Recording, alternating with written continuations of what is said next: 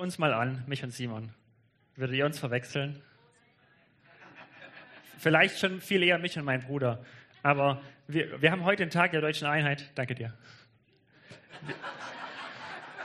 Wir, haben heute den Tag der deutschen Einheit und Einheit ist immer sowas, wo in der Welt gibt es diese Idee von Einheit, wenn wir alle das Gleiche denken, wenn wir alle gleich aussehen, wenn wir die gleiche Uniform anziehen. Und Einheit im Reich Gottes sieht so unterschiedlich aus wie ich und Simon. Und was uns eins macht, ist, dass wir aufwachen für den gleichen Grund. Wir wachen auf für ihn, für Jesus. Nicht, weil wir die gleiche Theologie haben, weil wir alles genau gleich denken, sondern weil wir für ihn aufwachen. Wir leben nicht mehr für uns selber.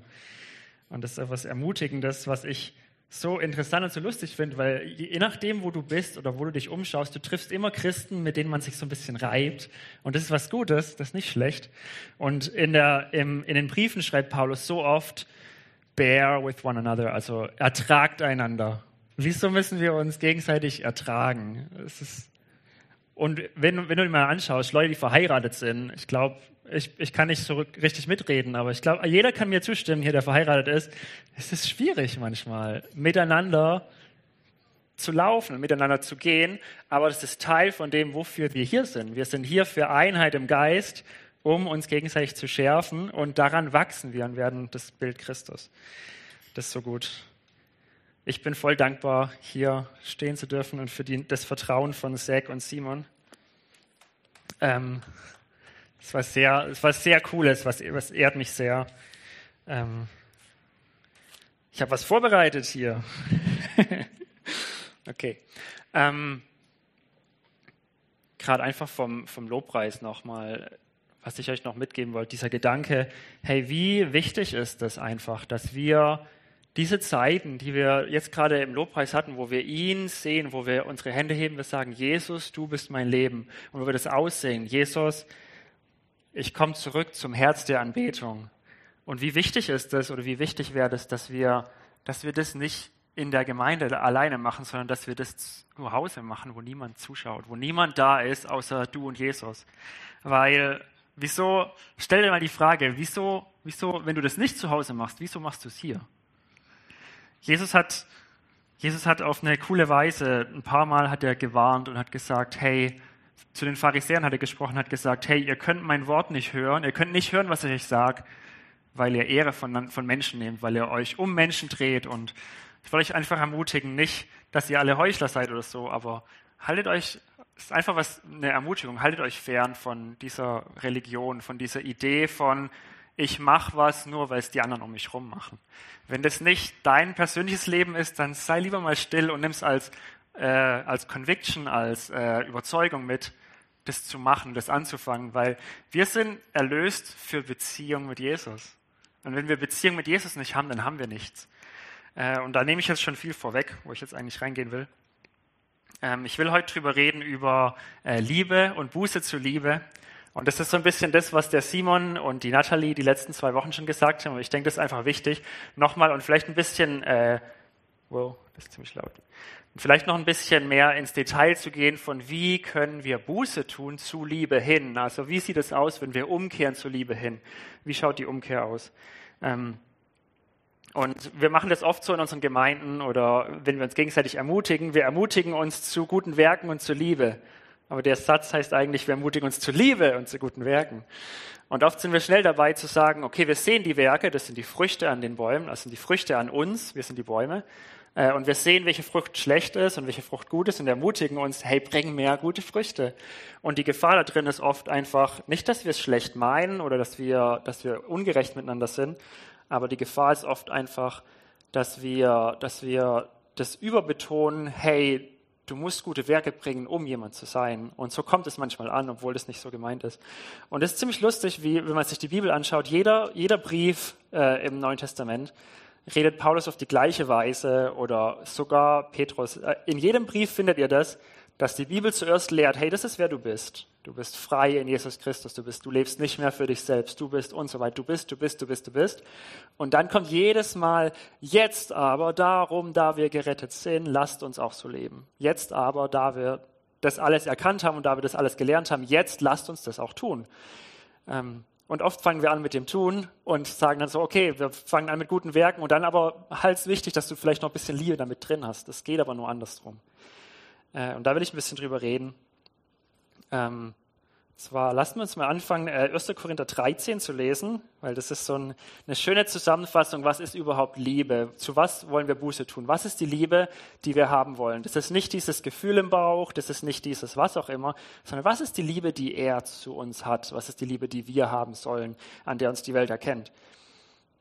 Und da steht in 1. Korinther 13, wenn ich in Sprachen der Menschen und der Engel redete, aber keine Liebe hätte, so wäre ich ein tönendes Erz oder eine klingende Schelle. Und wenn ich Weissagung hätte und alle Geheimnisse wüsste und alle Erkenntnis, und wenn ich allen Glauben besäße, so dass ich Berge versetzte, aber keine Liebe hätte, so wäre ich nichts. Und wenn ich alle meine Habe austeilte und meinen Leib hingäbe, damit ich verbrannt würde, aber keine Liebe hätte, so nützte es mir nichts. Wow, das ist ganz schön krass, gell? Wenn ich ein Gebetshaus leite oder wenn ich, ein, wenn ich eine Ministry, eine, ein, einen Dienst habe, der Millionen von Leuten erreicht und ich habe keine Liebe, ich, ich paraphrasiere gerade einfach und, und führe das weiter.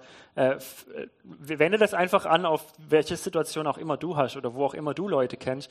Wenn ich eine Gemeinde leite, wenn ich einen Hauskreis leite, wenn ich was auch immer mache, wenn ich coole Sachen mache, coole Früchte habe, aber ich habe keine Liebe, dann bringt das alles nichts. Dann ist nichts da drin, wertvoll. Nichts ist da drin, was, was man wirklich weitergeben kann, was wirklich, ähm, wie so dieses Feuer. Gott ist ein Feuer, ein verzehrendes Feuer. Gott ist Liebe und ein verzehrendes Feuer. Aber das ist das, was weitergeht, was uns verändert hat. Sonst wären wir nicht hier, vermute ich oder hoffe ich. Ähm, genau. Die Liebe ist langmütig und gütig. Die Liebe beneidet nicht, die Liebe prahlt nicht, sie bläht sich nicht auf. Sie ist nicht unanständig, sie sucht nicht das Ihre, sie lässt sich nicht erbittern, sie rechnet das Böse nicht zu. Wie sieht es aus? Die rechnet das Böse nicht zu. Wie sieht es aus in unseren Beziehungen, wenn wir mit Menschen reden, wenn wir auf dem Arbeitsplatz sind? Wie, wie leben wir das? Weil wir, wir alle wissen, dass das wahr ist. Wir alle wissen, äh, wir sind dazu bestimmt, in Liebe zu laufen. Wir alle wissen, wir kennen diese, Vers, äh, diese Verse, aber wie werden wir diese Verse? Wie, wie wird es unser, unsere Kultur, wie wird es unsere Identität, das zu leben, nicht weil wir wissen, dass es richtig ist, sondern weil wir so geworden sind? Darüber will ich reden heute. Sie ist nicht unanständig, sie sucht nicht das ihre, sie lässt sich nicht erbittern, sie rechnet das Böse nicht zu. Sie freut sich nicht an der Ungerechtigkeit, sie freut sich aber an der Wahrheit. Sie erträgt alles, sie glaubt alles, sie hofft alles, sie erduldet alles. Wie sieht es aus? Amen. Galater 5,13 sagt, denn ihr seid zur Freiheit berufen, Brüder, nur macht die Freiheit nicht zu einem Vorwand für das Fleisch, sondern dient einander durch die Liebe. Die Frucht des Geistes aber ist Liebe, Freude, Frieden und so weiter. Oder Epheser sagt, wie er uns in ihm auserwählt hat, in Jesus, vor Grundlegung der Welt, damit wir heilig und tadellos vor ihm seien in in Liebe. Es scheint wichtig zu sein. Es ist lustig, dass er nicht sagt, dass wir heilig und tadellos tun in Liebe. Dass wir heilig und tadellos uns verhalten in Liebe. Das kommt daraus, das ist wichtig. Die Früchte sind wichtig. Wir ermutigen uns zu Liebe und guten Werken. Nicht nur zu Liebe, alles Liebe. Nein. Das ist interessant, wenn man, wenn man auf der Straße ist zum Beispiel und ich sage, hey, der kennt Jesus nicht. Hey, Jesus liebt dich. Ist das wahr? Ja, das ist wahr. Das ist nicht die ganze Wahrheit, aber das ist wahr. Das ist wichtig zu sagen. Und Liebe, wenn, wenn die Liebe sich an der Wahrheit freut, dann wird sie sich doch freuen zu sagen, hey, du musst dein Leben ändern, sonst kommst du in die Hölle. Das ist auch wahr. Aber nur das eine oder nur das andere ist nicht so wirklich hilfreich. Alles zusammen ist hilfreich.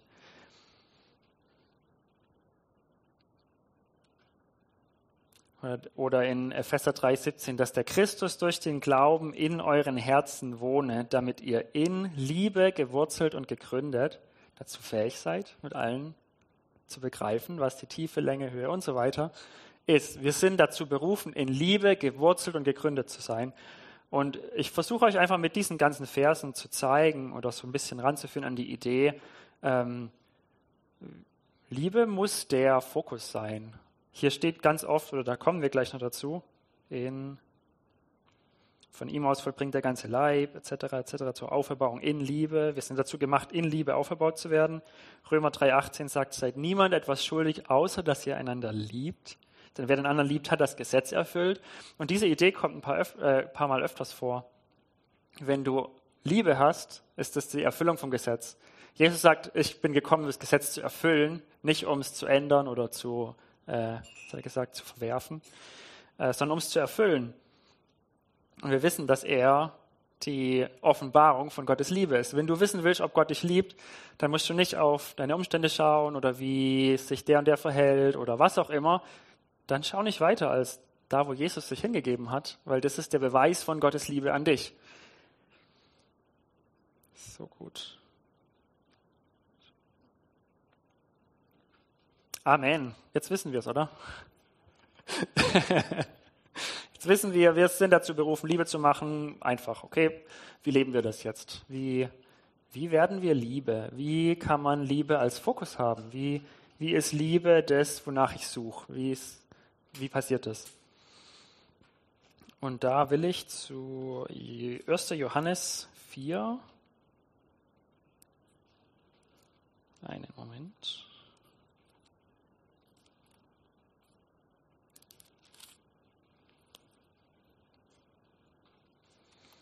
4 ab 7 sagte, hey Geliebte, lasst uns einander lieben. Denn die Liebe ist aus Gott. Also hier ist wichtig oder es ist gut zu wissen, liest es mit Korinther 13 im Kopf. Ähm, was bedeutet dieses Lieben? Das bedeutet nicht, habt gute Gefühle untereinander. Das bedeutet lieben. Lieben heißt sich selbst hingeben für jemand anderen. Äh, nicht selbstsüchtig ist, glaube ich, ein sehr, sehr wichtiger Punkt hier drin. Denn die Liebe ist aus Gott und jeder, der liebt, ist aus Gott geboren und er kennt Gott. Das hört sich gut an. Wer nicht liebt, der hat Gott nicht erkannt, denn Gott ist Liebe. Darin ist die Liebe Gottes zu uns offenbart worden, dass Gott seinen eingeborenen Sohn in die Welt gesandt hat, damit wir durch ihn leben sollen. Schau nicht woanders hin. Schau nicht auf deine Umstände oder was gerade in deinem Leben passiert. Hier ist klar, durch das, was Jesus gemacht hat, ist klar, dass Gott dich liebt. Nicht dadurch, dass jemand dir ein prophetisches Wort gibt oder dadurch, dass jemand dir sagt, ja, Gott liebt dich, sondern hier ist klar geworden, dass Gott dich liebt. Und wenn du deine Bibel aufmachst, heute oder morgen ist immer noch, steht immer noch da, hoffentlich. Außer jemand reißt die Seite raus. Du kannst sie rausreißen und mitnehmen. Darin besteht die Liebe nicht, dass wir Gott geliebt haben, sondern dass er uns geliebt hat und seinen Sohn gesandt hat als Sühnopfer für unsere Sünden. Darin besteht die Liebe. Das ist ziemlich cool. Dass die, diese Idee von, diese Liebe hier, die kann man nicht lernen. Das ist nicht, ich, ich setze mich nicht morgens hin und sage, okay, ich, ich lerne jetzt ein bisschen was von der Liebe. Ich kann, ähm, ich, ich kenne Simon schon ziemlich, ziemlich lange. Und ähm, ich, ich habe tatsächlich nie wirklich so wahnsinnig viel Zeit mit ihm verbracht. Wir hatten ein paar Mal Ministry gemacht und jetzt in letzter Zeit habe ich ein bisschen besser kennengelernt über äh, die Hausgemeinde, wo wir zusammen drin sind. Aber das ist dasselbe wie mit Gott und mit Simon in der Hinsicht, dass solange ich ihn so ein bisschen von fern kenne, ich höre ihn predigen, ich kann so ein bisschen beobachten, wer er ist oder was er macht, aber solange ich könnte euch hier 20 Minuten lang erzählen oder fünf Minuten lang erzählen, hey, Simon ist etwas so viel größer wie ich, so, so ein Stück größer. Ich bin mit seinem Fahrrad gefahren und das war ganz schön anstrengend, weil der so groß ist. Es wäre fast mehrmals in einem Crash geendet. Ähm, und ich könnte euch fünf Minuten lang erzählen von Sachen, die mir aufgefallen ist. Er ist ja prophetisch, er redet gut mit Menschen und so weiter.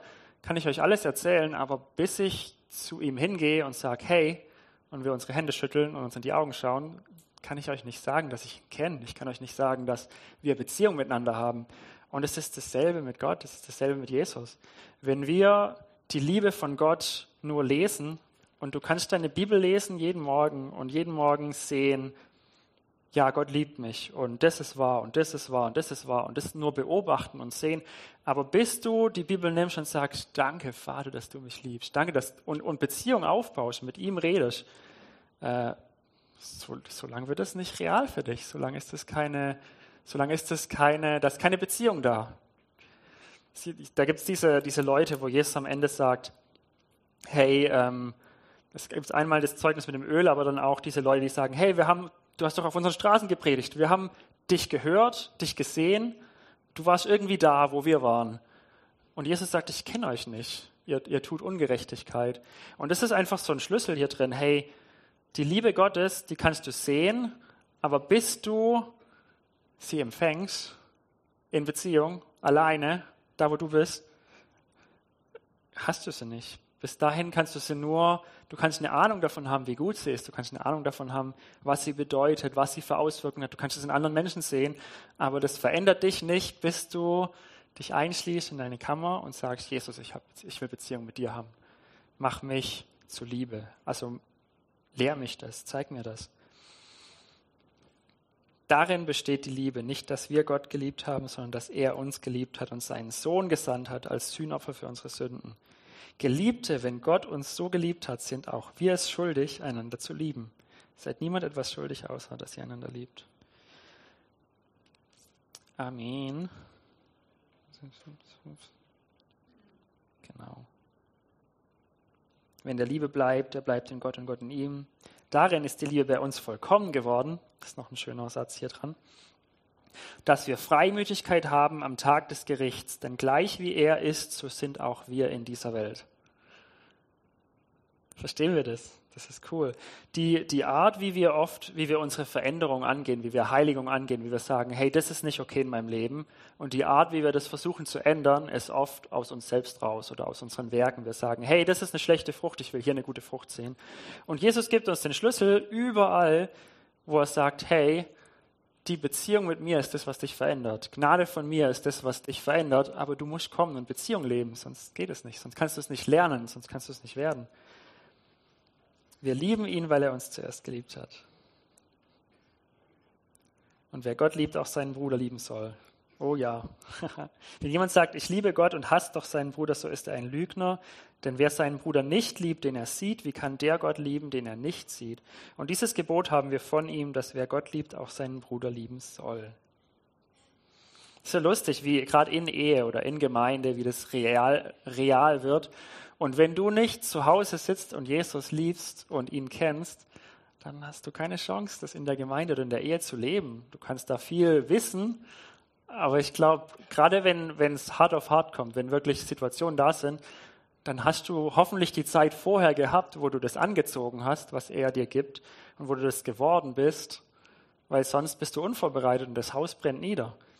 Da redet Paulus davon, dass jeder baut auf dem Fundament Jesus Christus. Wir bauen alle mit verschiedenen Sachen. Wir bauen da drauf und das ist die Lehre. Das sind die Sachen, die wir aufnehmen. Das sind die Sachen, die wir lernen. Und das Feuer, das kommt für jeden. Ich habe letztes Mal davon geredet, von diesem Sturm und das Haus, wo das Haus drauf gebaut ist. Und der Sturm kommt sowohl für den, der sein Haus gut gebaut hat, als auch für den, der sein Haus schlecht gebaut hat. Aber das eine Haus bleibt stehen und das andere bricht ein. Deswegen ist es wichtig, ihn zu kennen. Amen. Das. Das ist die Frage, gell? Ist es nur, müssen wir es nur sehen und das war's? Müssen wir nur sagen, okay, ich sehe deine Liebe, ich lese dieses, diese Verse immer wieder, wo, wo es heißt, Jesus, was er gemacht hat, um, um das zu erkennen, um zu verstehen, wie er uns liebt. Und da will ich so ein bisschen auf dieses, ähm, auf dieses Wort eingehen, tu Buße. Was bedeutet es, Buße zu tun? Und dieses Wort Buße, wir haben, wir haben das schon oft erklärt hier. Wir reden, der Sek redet ganz oft davon. Hey, tu Buße, tu Buße, das ist wichtig. Und das ist der Schlüssel für richtig viele Sachen. Wir erklären das oft mit Buße ist, ich laufe in die Richtung. Buße, ich, ich laufe in die andere Richtung. Ich mache eine, eine Kehrtwende und ich gehe entgegengesetzt dem, was ich vorher gedacht habe, entgegengesetzt von dem, was ich vorher getan habe. Ähm, und es hat meistens eine Aktion dabei. Aber um, um mal ganz klar zu sein, die Aktion, das hier, wenn ich in die Richtung gehe, das hier, das ist die Frucht von Buße. Das ist nicht Buße selber, das ist das, was passiert, wenn Buße passiert ist. Die Frucht, dass man umkehrt. Und wenn man sich das griechische Wort anschaut, das ist Metanoia. Das heißt, denk anders oder anders denken im Nachhinein. Das ist ein richtig interessantes Wort. Also das ist so, wie, wie macht man das? Wie sieht es aus, wenn man Buße tut? Man kann es im Nachhinein feststellen, ah, ich habe so gedacht und dann habe ich so gedacht. Aber in der Situation oder vorher ist es, du weißt noch nicht, was du noch nicht weißt. Ähm, weiß nicht, ob ihr das mit Kindern gemerkt habt. Ähm, die haben oft, die haben von manchen Sachen einfach noch gar keine Ahnung. Also die wissen einfach noch nichts davon. Und dann ist die Vorstellung davon egal was sie sich vorstellen, es ist immer nicht genau das, was es ist, weil sie wissen noch nicht, was sie noch nicht wissen. Und so oft ist es bei Buße so, wir sollen umkehren zu einer Art zu denken, die wir noch nie gedacht haben. Und es geht nur durch den Heiligen Geist, es geht nur in Beziehung mit Gott, weil wir können uns das nicht vorstellen, wo wir hin Buße tun müssen. Wir haben da keinen kein Plan davon meistens, aber er weiß das, er weiß, wohin er uns verändern will.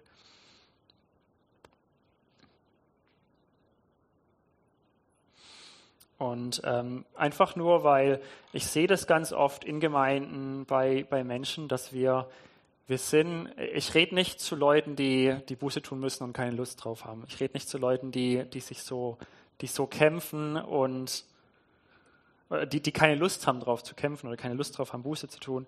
Aber es gibt dieses, ich will euch so, so, so, eine, so eine Idee einfach geben, die hilfreich ist wenn man ein Problem hat oder wenn man ein Problem angeht, wenn ich sage, hey, ich muss Buße tun, eine falsche Lösung für das Problem macht oft das Problem schlimmer. Und zum Beispiel, wenn ich jetzt Krebs habe zum Beispiel und ich nehme Schmerzmittel, ist das eine Lösung für das Problem? Temporär ist das eine Lösung, oder? Ich habe keine Schmerzen mehr temporär, das ist was Gutes. Und oft gehen wir selber so Sachen an. Wir sehen irgendwie ein Problem in unserem Leben, wir sehen, hey, das läuft nicht gut oder hier will ich Veränderung sehen. Und was wir machen ist, wir nehmen Schmerzmittel. Wir nehmen was, wir sagen so, oh ja, Jesus liebt dich. Wir, wir, wir machen was auch immer wir wissen, weil wir weil ich denke, weil wir Gott lieben, weil wir ihm folgen wollen, machen wir, was wir auch immer denken, was sinnvoll ist und versuchen das anzuwenden und Buße zu tun. Aber die falsche Lösung macht das Problem schlimmer und hilft nicht. Jetzt gerade im Beispiel von Krebs, du kannst Schmerzmittel nehmen, dann merkst du aber nicht, wie der Krebs schlimmer wird. Und was du eigentlich machen müsstest, ist was viel radikaleres, du müsstest ihn rausschneiden.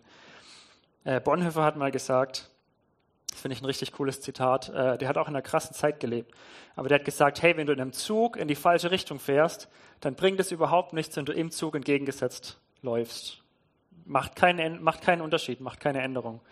Ähm, und deswegen ist, oft sind wir so in krassen Situationen. Es gibt krasse Situationen und die Lösung, die wir versuchen, die ist nicht nur unzureichend, sondern auch nicht hilfreich. Und deswegen, ich, ich will euch einfach so ein paar Schlüssel geben in der Hinsicht. Und einer davon ist, äh, Buße tun muss man für die richtigen Gründe.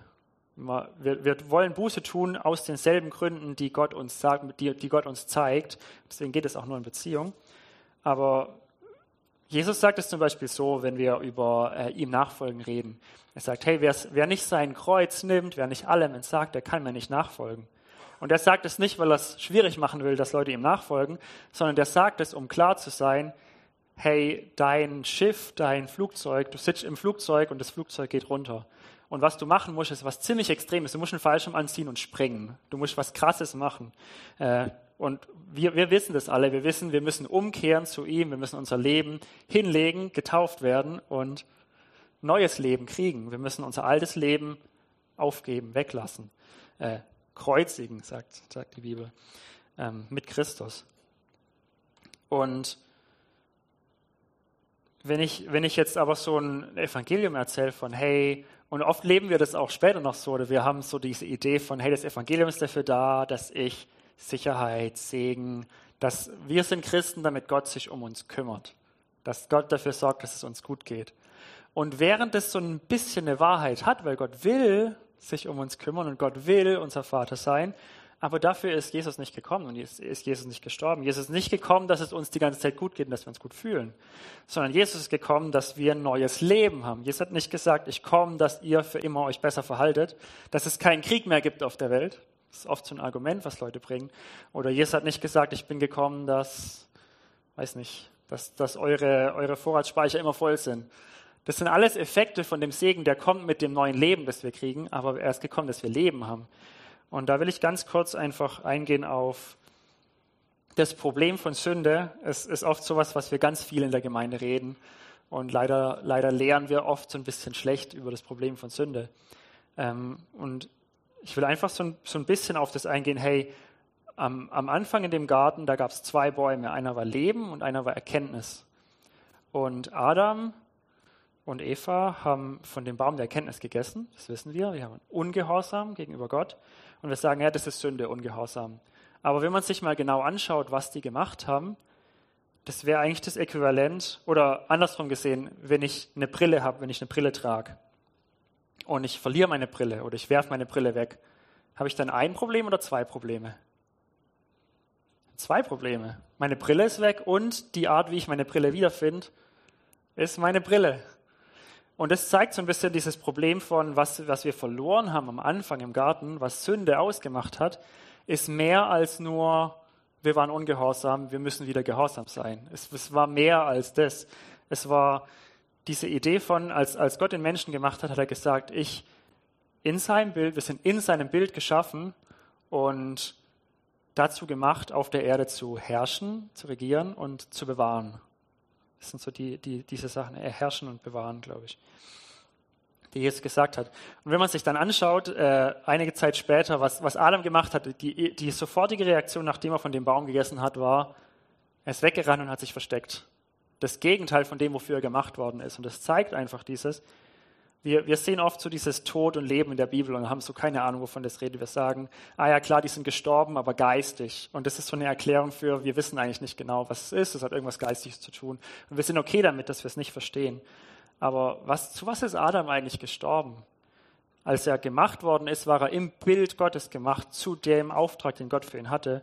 Und er ist genau zu dem gestorben. Er hat genau das Gegenteil, nachdem er den Baum gegessen hat, hat er genau das Gegenteil von dem gemacht. Er ist immer noch rumgelaufen für eine Weile lang, aber er hat genau das Gegenteil von dem gemacht, wofür er eigentlich da war. Er war für Gemeinschaft mit Gott da und zu herrschen. Und wenn man sich das später anschaut, ähm, da gibt es so einen König, der dasselbe gemacht hat. Und da haben die gesagt, hey, wo ist Saul? Wo ist Saul? Der soll doch König werden. Und wo war Saul? Der hat sich versteckt bei den Geräten. Der hat auch nicht, der wollte auch nicht. Das ist so ein, so ein Bild für den ersten gefallenen Menschen und zeigt eigentlich schon, der war wie der erste gefallene Mensch, das kann nichts werden als König.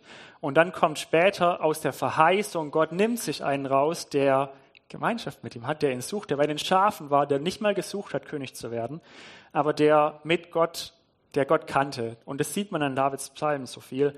Der hatte Zeit mit Gott und hatte ihn gekannt. Der hat mit ihm geredet. Und den nimmt sich Gott und sagt, hey, das ist der König meiner Verheißung. Das ist der, durch den ich in Verheißung ein Königtum aufbauen werde. Das ist der, so das Bild für den alten Menschen Saul und das Bild für den neuen Menschen David, schon im Alten Testament. Sei gesegnet. Amen. Und zwar, lasst uns noch kurz in Matthäus 18 reingehen. Und zwar ab 21.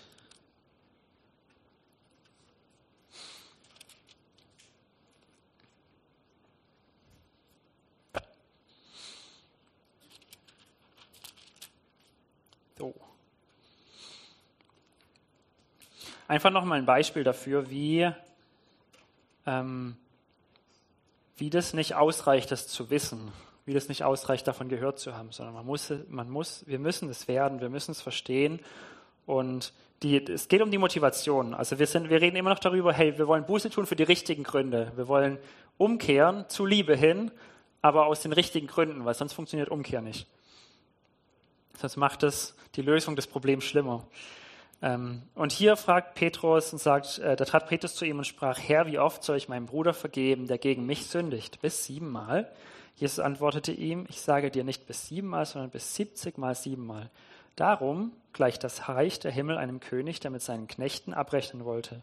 Und als er anfing abzurechnen, wurde einer vor ihn gebracht, der war zehntausend Talente schuldig. Weil er aber nicht bezahlen konnte, befahl sein Herr, ihn und seine Frau und seine Kinder und alles, was er hatte, zu verkaufen und so zu bezahlen. Da warf sich der Knecht nieder, huldigte ihm und sprach, Herr, habe Geduld mit mir, so will ich dir alles bezahlen. Da erbarmte sich der Herr über diesen Knecht, gab ihn frei und erließ ihm die Schuld. Ist gut, oder? Als aber dieser Knecht hinausging, fand er einen Mitknecht, Mitknecht, der war ihm hundert Denare schuldig. Den ergriff er, würgte ihn und sprach, bezahle mir, was du schuldig bist. Da warf sich ihm sein Mitknecht zu Füßen, bat ihn und sprach, habe Geduld mit mir, so will ich dir alles bezahlen. Er aber wollte nicht, sondern ging hin und warf ihn ins Gefängnis, bis er bezahlt hätte, was er schuldig war. Als aber seine Mitknechte sahen, was geschehen war, wurden sie sehr betrübt, kamen und berichteten ihrem Herrn den ganzen Vorfall. Da ließ sein Herr ihn kommen und sprach zu ihm, Du böser Knecht, jene ganze Schuld habe ich dir erlassen, weil du mich batest. Solltest denn nicht auch du dich über deinen Mitknecht erbarmen, wie ich mich über dich erbarmt habe? Und voll Zorn übergab ihn sein Herr den Folterknechten, bis er alles bezahlt hätte, was er schuldig wäre. So wird auch mein himmlischer Vater euch behandeln, wenn ihr nicht jeder seinem Bruder von Herzen seine Verfehlungen vergebt. Das ist Liebe in Aktion. Das ist, das ist, warum es wichtig ist, Liebe zu werden. Das ist, warum es nicht okay ist, einfach zu wissen, ja, Gott liebt mich, Gott liebt dich, ja, was auch immer. Das zählt am Ende nichts. Es zählt am Ende nicht, ob ich gewusst habe, dass Gott Liebe ist. Es zählt, ob ich sie empfangen habe und ob ich genauso geworden bin, ob ich genauso, ob ich das angezogen habe. Deswegen kann auch äh, Johannes schreiben, am Ende, am Tag des Gerichts, haben wir Kühnheit vor ihm zu stehen weil wir so sind, wie er ist, weil wir ihn angezogen haben, weil wir die gleiche Einstellung haben. Wir haben unseren Mitknechten vergeben, wie er uns vergeben hat. Oder auch nicht. Wenn wir es nicht haben, dann haben wir äh, wahrscheinlich Angst am Tag des Gerichts, weil wir sehen, oh, äh, ich habe mich nicht so verhalten, ich habe das nicht gemacht.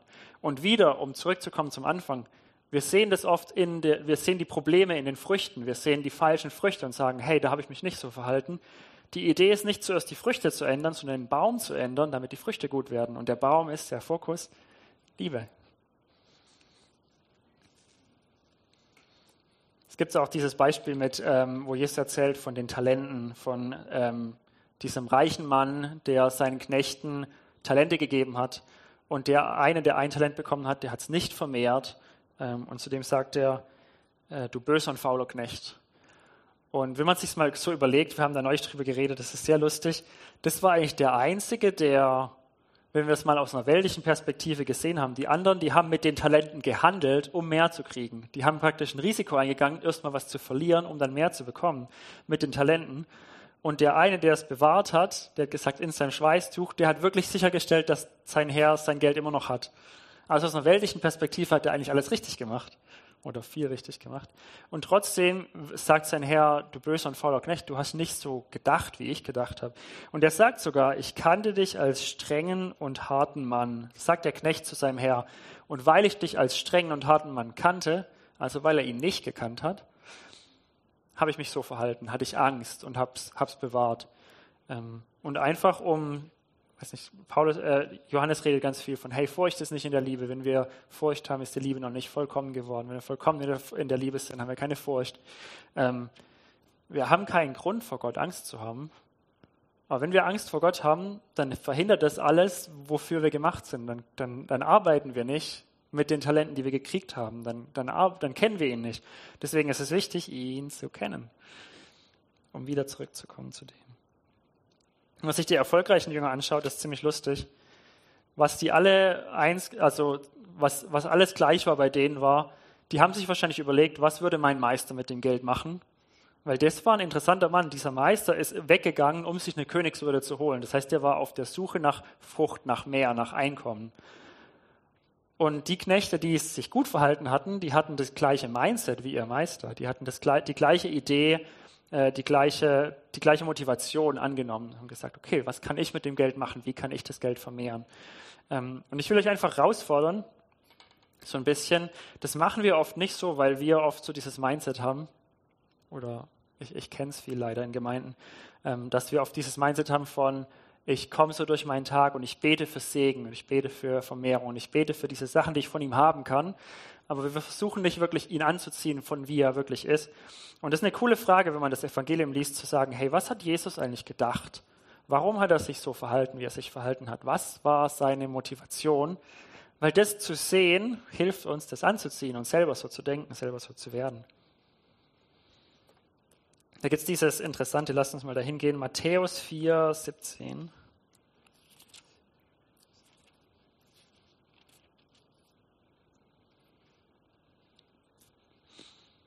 beziehungsweise vorher noch 3, 2 bis 8. Das sagt Paulus, äh, das sagt Johannes, nach 400 Jahren Ruhe im Land Israel ähm, und kein, kein Prophet, nichts, ähm, kam Johannes der Täufer und hat das hier gesagt. In jenen Tagen aber erscheint Johannes der Täufer und verkündigt in der Wüste von Judäa und spricht, tut Buße, denn das Reich der Himmel ist nahe herbeigekommen. Das ist der, von welchem geredet wurde durch den Propheten Jesaja. Der spricht eine, die Stimme eines Rufenden. Er tönt in der Wüste, bereit den Weg des Herrn, macht seine Pfade eben. Er aber, Johannes, hatte ein Gewand aus Kamelhaaren und einen ledernen Gürtel um seine Lenden und seine Speise waren Heuschrecken und wilder Honig. Da zog zu ihm hinaus Jerusalem und ganz Judäa und das ganze umliegende Gebiet des Jordan. Und es wurden von ihm im Jordan getauft, die ihre Sünden bekannten. Als er aber viele von den Pharisäern und Sadduzäern zu seiner Taufe kommen sah, sprach er zu ihnen, Schlangenbrut, wer hat euch eingeredet, ihr könnet dem zukünftigen Zorn entfliehen? So bringt nun Früchte, die der Buße würdig sind. Und denkt nicht bei euch selbst zu sagen zu können, wir haben Abraham zum Vater, denn ich sage euch, Gott vermag dem Abraham aus diesen Steinen Kinder zu erwecken. Es ist aber auch schon die Axt an die Wurzel der Bäume gelegt. Jeder Baum nun, der keine gute Frucht bringt, wird abgehauen und ins Feuer geworfen. Ich taufe euch mit Wasser zur Buße, der aber nach mir kommt, ist stärker als ich, so dass ich nicht würdig bin, ihm die Schuhe zu tragen. Der wird euch mit Heiligem Geist und Feuer taufen. Das ist eine ziemlich krasse Botschaft, die Johannes hier bringt und sagt, hey, bring mal Früchte. Eigentlich genau das Gegenteil von dem, was ich gerade gepredigt habe. Ähm, und es ist sehr interessant, weil diesen gleichen Phrase, diese, diese genau selbe Phrase lesen wir kurze Zeit später von Jesus. In 4,17 von da an begann Jesus zu verkündigen und zu sprechen, tut Buße, denn das Reich der Himmel ist nahe herbeigekommen. Und wenn wir nicht aufpassen, dann denken wir, Jesus kommt mit der genau selben Botschaft, mit der Johannes der Teufel gekommen ist. Aber es gibt so einen kleinen Unterschied zwischen Johannes und Jesus. Johannes war ein Prophet, der aufgewachsen ist in einem System, wo Pharisäer ähm, das, das, Volk oder ihre, ihre Leute unterdrückt haben, weil sie dieses Bedürfnis hatten oder gemerkt haben, Sünde ist schlecht, wir müssen alle dazu anhalten, nicht zu sündigen. Und das ist eine gute Motivation, aber eine schlechte Lösung und macht das Problem schlimmer. Ähm, und dann kommt Jesus und Jesus ist ein bisschen unterschiedlich in der Hinsicht von, Jesus ist ewig. Jesus ist schon da gewesen vor Abraham. Wenn Jesus sagt, tut Buße, änder wie du denkst, dann bedeutet es was anderes als streng dich ein bisschen mehr an. Ähm, und einfach so ein paar Beispiele dazu, die, die ich sehr hilfreich finde, die ich sehr cool finde, ist, Jesus lehrt in Gleichnissen. Und das ist so ein cooles Beispiel für, wenn du Buße tun musst, eine Richtung, wo du noch selber keine Ahnung, aber du selber noch nicht weißt, was es ist. Wenn du umdenken sollst, so wie er denkt, dann sind Gleichnisse somit das Beste, was du machen kannst, um jemandem zu zeigen, ohne dass er wirklich selber mitversteht, warum ähm, er diesen Veränderungsprozess macht. Aber Gleichnisse zeigen so schön eine Wahrheit auf eine Weise, die man annehmen kann. Ähm, weil dieses Andersdenken, das funktioniert oft, also es, es, funktioniert oft nicht bewusst. Oder ich, bei mir ist es selten so, dass ich merke, wo ich anders denken muss, aber ich weiß nicht, wie ich anders denken kann. Ähm, und Gleichnisse sind so eine coole Art und Weise, dass man anders denkt, einfach durch die Geschichte, einfach dadurch, dass man es gehört und drüber nachgedacht hat. Ähm, und deswegen glaube ich, dass Jesus Gleichnisse dafür benutzt hat. Äh, in, einer Bibelstelle steht, dass Jesus das Wort zu ihnen redete in Gleichnissen, so wie sie es zu hören vermochten, so wie sie es verstehen konnten.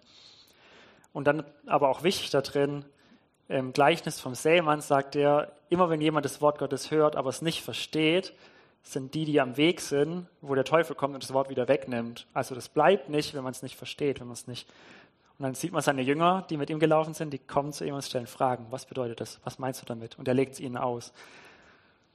Wir sehen überall in der Bibel diese, diese Ermutigung, hey, es geht in Beziehung und es ist wichtig, zu ihm zu kommen. Wenn die Volksmenge weg ist, zu ihm zu kommen, zu sagen, Jesus, was meinst du damit? Was bedeutet das? Und da drin zu bleiben, da dran zu bleiben. Jetzt aber mal eine interessante Sache zu diesen Gleichnissen ist, ähm, Jesus kommt und er erzählt diese Gleichnisse und er fängt diese Gleichnisse oft an mit, das Reich Gottes ist wie so und so. Mit dem Reich Gottes verhält es sich wie, das hatten wir gerade eins gelesen, ähm, das Reich Gottes ist wie. Und oft denken wir, oder unsere Idee ist, so machen wir Leben auf der Erde, so sieht es aus. Und so soll das aussehen. Und wir verpassen, dass Jesus uns nicht unbedingt sagt, wie wir uns anders verhalten sollen. Natürlich hat es eine Anwendung auf den Gleichnissen, aber er fängt es an mit, das, das Königreich Gottes ist wie so und so. Und oft sagt er danach, wer Ohren hat zu hören, der höre. Oder wahrlich, wahrlich, ich sag dir, wer Ohren hat zu hören, der höre und so weiter. Und ich denke einfach, was das bedeutet ist, er sagt, hey, Vielleicht hast du gerade verpasst, was ich dir damit sagen wollte. Vielleicht hast du gerade gedacht, ah, okay, ich versuche dir zu sagen, wie du hier, nee, du sollst so rumleben. Wenn jemand weiß nicht, das Reich Gottes ist wie, wenn jemand äh, eine Reise hat und dann kommen Räuber und schlagen ihn halb tot und liegt da. Und dann erzählt er dieses Gleichnis und unsere direkte Reaktion kann sein, ah, okay, wir sollen uns so verhalten. Aber das ist nicht wirklich, was Jesus vielleicht sagen wollte mit dem Gleichnis. Natürlich ist es eine Anwendung davon, aber was meint er damit? Und ich glaube einfach, in diesen Sachen, Jesus will uns sagen, so ist das Königreich Gottes. So denkt der Vater. Das ist das Herz des Vaters. So funktioniert Neudenken.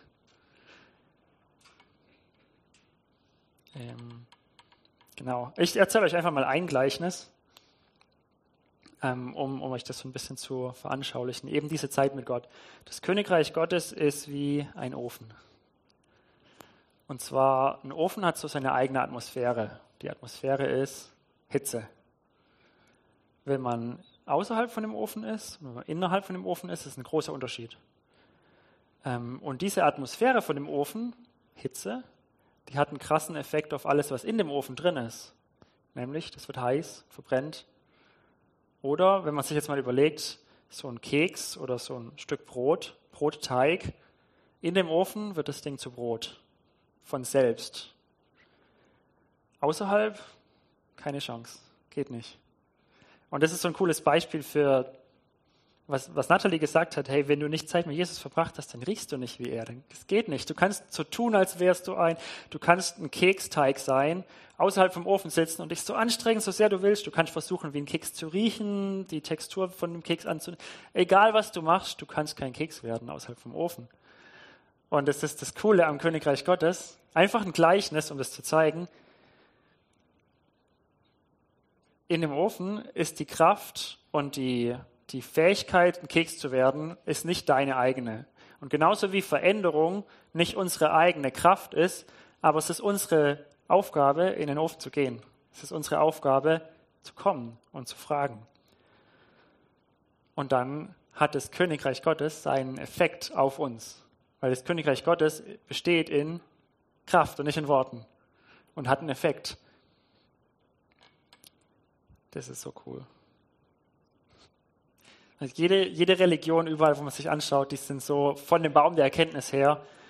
Wir sind gefallen, irgendwas ist schlimm, jetzt tun wir gute Werke, jetzt versuchen wir mit Erkenntnis wieder zurück zum Vater zu kommen, wieder zurück zu Leben zu kommen. Und Jesus hat gesagt, hey, hier ist der Ofen, ich bin gekommen, damit sie Leben haben, komm in den Ofen. Kann keiner, keiner kann das selber machen, keiner kann selber ein Keks, also ein Keks werden oder ein Brot werden. Vielleicht ein bisschen mehr am Evangelium.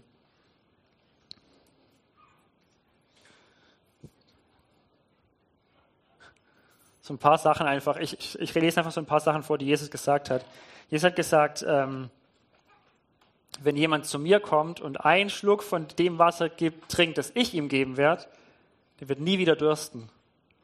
Das ist erstmal ein krasses Marketing, aber überlegt mal, was es bedeutet. Ein Schluck von ihm, ein Gedanke von ihm, eine Motivation von ihm und du wirst nie wieder anders denken wollen. Du wirst nie wieder.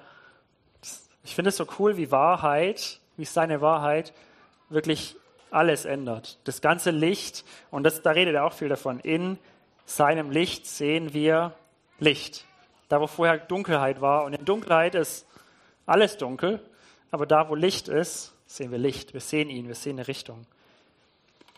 Er ist Leben und in seinem, und das Leben war das Licht von Menschen, äh, von Menschen. Irgendwie so. Genau. Ich will noch ein letztes Zeugnis erzählen oder ein letztes, ähm, eine, ein letzte, ähm, ein Gleichnis. Und zwar, das finde ich ein ziemlich passendes Gleichnis, weil das hilft uns so ein bisschen zu verstehen, wie das Königreich Gottes funktioniert. Äh, in dem Veränderung, in dem die Kraft dafür da ist, Veränderung zu leben, neu zu leben, neu zu denken, zu Liebe umzukehren und so weiter. Äh, und zwar, das Königreich Gottes ist wie eine Radiostation. Bezweifelt irgendjemand hier, dass es hier in dem Raum hier jetzt gerade Radiowellen gibt? Ja, obwohl wir sie alle nicht sehen, oder? Sieht jemand Radiowellen? Das wäre ein bisschen bedenklich. Aber wenn wir jetzt ein Radio hier hätten und es anschalten würden und die Antenne ausrichten würden, dann würden wir alle hören, dass Radiowellen hier sind, oder? Und es ist lustig, wir sind alle gewohnt, weil wir in der Schule so aufgewachsen sind, was auch immer. Wir glauben das alle, dass hier drin Radiowellen sind. Und das Königreich Gottes ist auch hier. Und ist auch hier, zwischen, zwischen euch beiden. Ist nicht so viel Platz, aber das, das ist Königreich Gottes. Das Königreich Gottes ist hier mitten unter uns. Und wenn jemand aufsteht und sich anschaltet und hört, Glauben kommt vom Hören, dann können wir das Königreich Gottes, wie heißt es, broadcasten, vermitteln. Dann können wir das sagen, was das Königreich Gottes sagt und tun will. Und ich will einfach so ein bisschen ähm, ja, damit aufhören, mit diesem, hey, das Königreich Gottes ist hier, jetzt gerade. Und einfach das praktisch zu machen. Lasst uns, lasst uns hören, was, was das Königreich Gottes sagt, was er sagt, was er gerade tun will und das sagen und das beten und das tun. Ähm, und dazu kann das Ministry-Team nach vorne kommen, Asante etc. Ähm, lasst uns einfach hören und dann äh, ausbeten und aussprechen und ähm, sagen, was, was er sagt. Halleluja.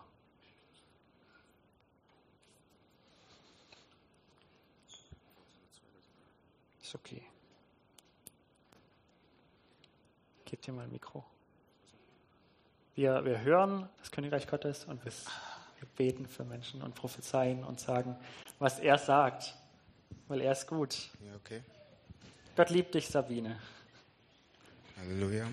Halleluja. Lasst uns auf Gott ausrichten. Halleluja, Jesus. Ja, lasst uns einfach ganz still werden und er ist hier und er möchte zu uns reden. Er möchte zu uns reden und er möchte uns Freiheit bringen. Er möchte uns in die Intimität führen. Und er möchte, dass wir alles das, was uns hindert, ihn vor die Füße legen. Guckt in uns euch hinein, ganz tief, und spricht zu den Herrn, Herr, zeig mir meine Blockaden, Herr, zeig mir meine Begrenzungen. Zeig mir da, wo ich einfach nicht weiterkomme, wo meine Zäune sind, wo ich mir selber Zäune aufgebaut habe, wo ich mir ja Umwege selbst angelegt habe. Und sagt, wo sind deine vorbereiteten Werke? Wo sind die Pfade, die ans Herz Gottes führen? Wie kann ich frei werden von mir selbst? Wie kann ich meine Sachen ablegen? Wie kann ich in dein Ebenbild werden? Nicht aus meiner eigenen Kraft, durch deine Kraft durch deine Liebe, durch die Offenbarung, dass ich dein Sohn bin, deine Tochter bin. Wenn wir ihn angucken, kommen wir in, in sein Ebenbild hinein, kommen dazu, wirklich Intimität zu erfahren, kommen dazu, ihn zu erkennen. Und die Handschellen fallen ab, die Handschellen der Gedanken, die Handschellen, alles richtig machen zu wollen die Handschellen, wo wir uns selbst profilieren wollen, wo wir selbst die Werke vorbereiten wollen. Und er bricht das. So Herr, komm und sprich du zu uns. Mach du uns frei. Transformier du uns in dein Ebenbild und sprich zu unseren Herzen. Danke Gott, dass du da bist und danke Gott, dass du wirkst. Danke Gott, dass wir näher zu dir kommen können, näher zu dein Herz, näher zu deinen Gedanken. Danke, Herr, dass du deinen Gedanken zu unseren Gedanken machst, dass dein Gedanke und unser Gedanke zu einem Gedanken verschmilzt. Und ich bete, Herr, dass du Freiheit hier bringst, dass du Freiheit bringst. Dass du Freiheit bringst, die von oben kommt, deine Freiheit, dass sich das Königreich Gottes in unseren Herzen ausbreitet, in unseren Gedanken ausbreitet, in unserem Verhalten ausbreitet dass deine Liebe uns umgibt und uns umströmt. Wir danken dir für Offenbarung deiner selbst und dass du kommst. Du kommst, Jesus. Halleluja. Hey, wie heißt du da vorne? Du gerade wegschaust mit dem grünlichen T-Shirt. Du, wie heißt du? Hey, ich, ich sehe, wie Gott dir so, so einen großen Schlüssel gibt. Und so ein Schlüssel ist meistens eine Wahrheit, was, was, was, womit man Türen aufmachen kann, womit man wohin kommen kann, wo man vorher nicht war. Und ich glaube, Gott will dir eine Wahrheit oder einen Schlüssel geben, mit dem du einen Durchbruch hast, mit dem du einen, einen Bereich, einen Raum hast, wo du, wo du vorher nicht hingehen konntest, wo du vorher nicht warst, aber dass du das haben kannst, dass du das einnehmen kannst. Und ich, ich höre einfach dieses Kommen und frag ihn, bitte ihn und er will es dir geben. Also ich sehe, dass er es für dich hat, aber ja, du musst bitten, du musst fragen.